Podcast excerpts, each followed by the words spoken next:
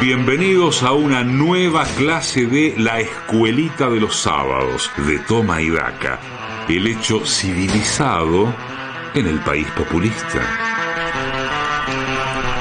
Buen día nuevamente, Pato, Emma, Mariano, Paula, Julián, Marcos de la web.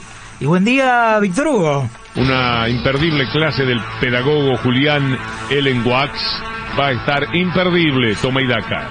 Sé que todos los Tomaidakers de la siempre creciente comunidad Tomaidaka pasaron una semana muy agitada por las noticias importantes que hubo en las últimas horas.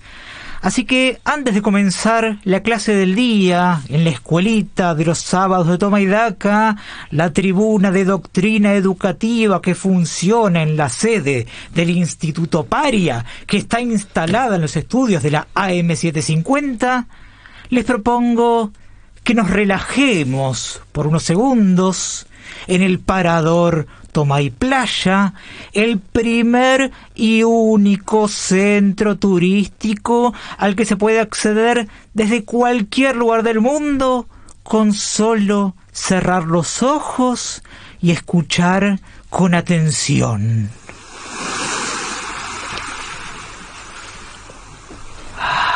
¿Ya se sienten mejor, Tomaidakers?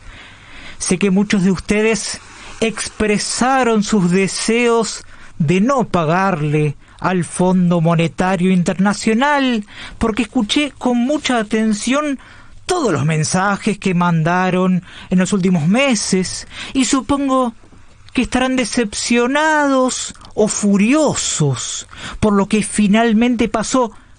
Por eso hoy más que nunca, me parece importante abrir el parador Tomaidaca para que dejen toda la angustia y la bronca, vibren alto y abandonen para siempre sus sueños de soberanía política, independencia económica y justicia social, que ya son muy de modé.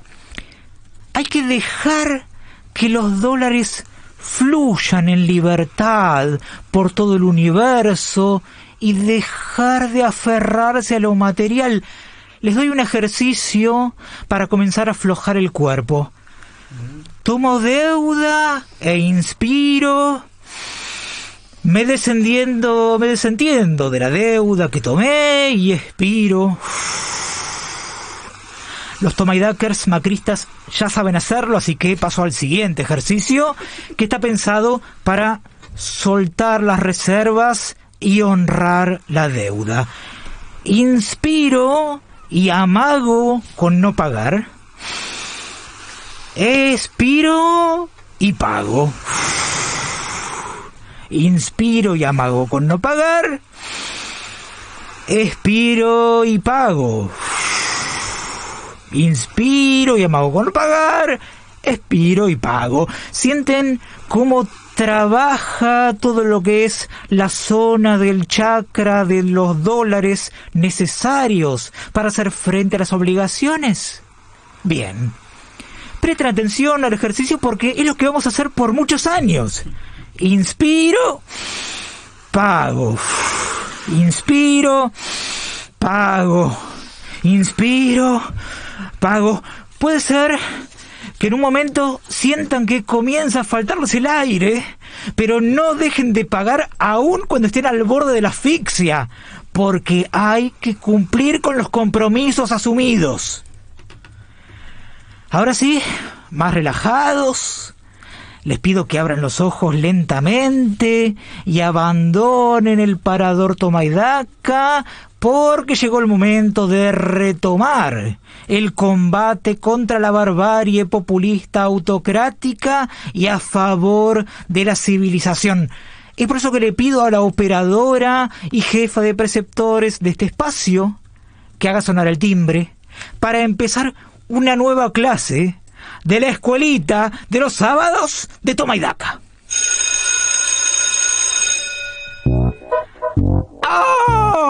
Hola chiques, ¿cómo están? Ya falta menos para el regreso a la presencialidad y vamos a poder disfrutar una vez más de los reclamos de que abran las escuelas, las protestas de quienes cuestionan que los nenes usen barbijo, la presentación de estudios que dicen que los colegios no son focos de contagio del coronavirus, la divulgación de estudios que dicen que los colegios son el foco principal de contagios, y el resto de los planteos que forman parte del folclore pandémico que se van a sumar a otras tradiciones como las denuncias de adoctrinamiento a los alumnos y la exigencia de que los docentes no hagan ningún tipo de reclamo salarial y trabajen solo por vocación y amor a la enseñanza.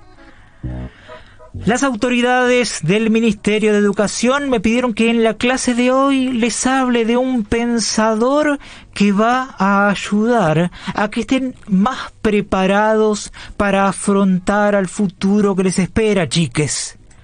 Me refiero al filósofo alemán Arthur Schopenhauer, que nació en Gdansk el 22 de febrero de 1788 y murió en el Reino de Prusia el 21 de septiembre de 1860. Es posible describir las ideas de Schopenhauer, chiques, como una manifestación de pesimismo filosófico que postula que el hombre experimenta continuamente un deseo siempre insatisfecho, por lo que toda vida es esencialmente sufrimiento.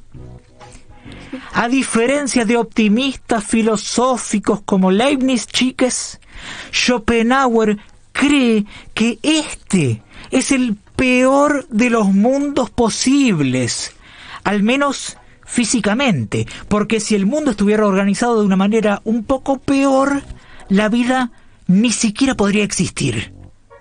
¿Entendieron las ideas principales de Schopenhauer y el pesimismo filosófico, chiques? ¿Se les ocurre algún ejemplo que pueda vincularse a sus planteos de que estamos en el peor de los mundos posibles y que toda vida es esencialmente sufrimiento? Acá me llega un mensajito de un chique que dice que hay un filósofo argentino llamado Gustavo Fabián Napoli y apodado Chizo, que escribió, es que la muerte está tan segura de vencer que nos da toda una vida de ventaja. Podríamos decir que ese planteo tiene algún valor filosófico, sí, pero estaríamos mintiendo ¿Se les ocurre algún ejemplo mejor de pesimismo filosófico deudor de las ideas de Arthur Schopenhauer? Un alumnite acaba de enviarme una afirmación del filósofo argentino Claudio Lozano, que además trabaja como director del Banco Nación. Veamos si sus declaraciones se ajustan al pesimismo filosófico del que estábamos hablando en la clase de hoy. Dijo Lozano, hemos logrado un default diferido y no una solución al endeudamiento. Asegurar que lo que se logró es un default diferido el mismo día en que se anunció por cadena nacional un acuerdo es deudor de las ideas de Schopenhauer. Así que es esperable que en las próximas entrevistas el economista y filósofo Claudio Lozano afirme que toda vida es esencialmente sufrimiento y que vivimos en el peor de los mundos posibles tener como director del Banco Nación a un adherente a las ideas de Arthur Schopenhauer, chiques, podría ser útil para aquellos que estén en apuros económicos y necesiten un préstamo o un crédito. Habría que hacer la prueba de ir a alguna sucursal del Banco Nación, pedir plata y al momento de devolverla negarse a hacerlo porque en el peor de los mundos posibles, que es en el que vivimos, cumplir con los pagos en tiempo y forma no tiene sentido. La línea de créditos para pesimistas podría llegar a ser el legado del economista schopenhaueriano Claudio Lozano para quienes tengan deudas en este mundo que es el peor de los posibles. Ahora sí, me despido recordándoles que vamos a reencontrarnos la semana que viene en la escuelita de los sábados de Tomaidaca, porque la pandemia de coronavirus no va a terminar nunca, nunca, nunca. Como nunca, nunca, nunca se va a llegar a un acuerdo con el Fondo Monetario Internacional. Ah, no, al final sí se llegó a un acuerdo. Eh, disculpen, es eh, la costumbre. Lo que sí puedo decir es que vamos a reencontrarnos la semana que viene en la escuelita de los sábados de Tomaidaca, porque la pandemia de coronavirus no va a terminar nunca, nunca, nunca. Como nunca, nunca, nunca se va a terminar de pagarle al FMI.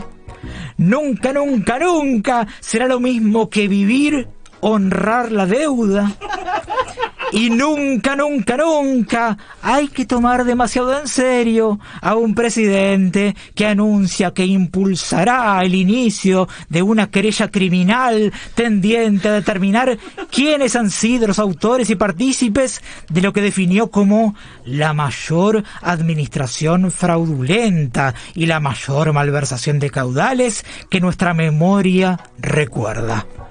Y nunca, nunca, nunca, nunca deben dejar de apostar al criptomaidaca la criptomoneda de la comunidad tomaidaca que tiene una rentabilidad mensual extraordinaria y muy pronto será aceptada en los comercios más importantes donde podrán comprar criptotomates para hacer criptoensaladas y criptoalimentarse, que es como alimentarse pero en forma abstracta, como hará un sector cada vez mayor de la pobre patria mía. Y antes de terminar mi clase del día, les aseguro, no tanto como pedagogo de fuste, sino más que nada como lobista descarado, que nunca, nunca, nunca abandonaré mi campaña para que se legalice antes de fin de año la eutanasia y la siesta en horario laboral en Argentina. ¡Eh! ¡Eutanasia muerte! Hasta la marcha del primero de febrero, de la que casi nadie quiere hacerse cargo. ¡Que viene!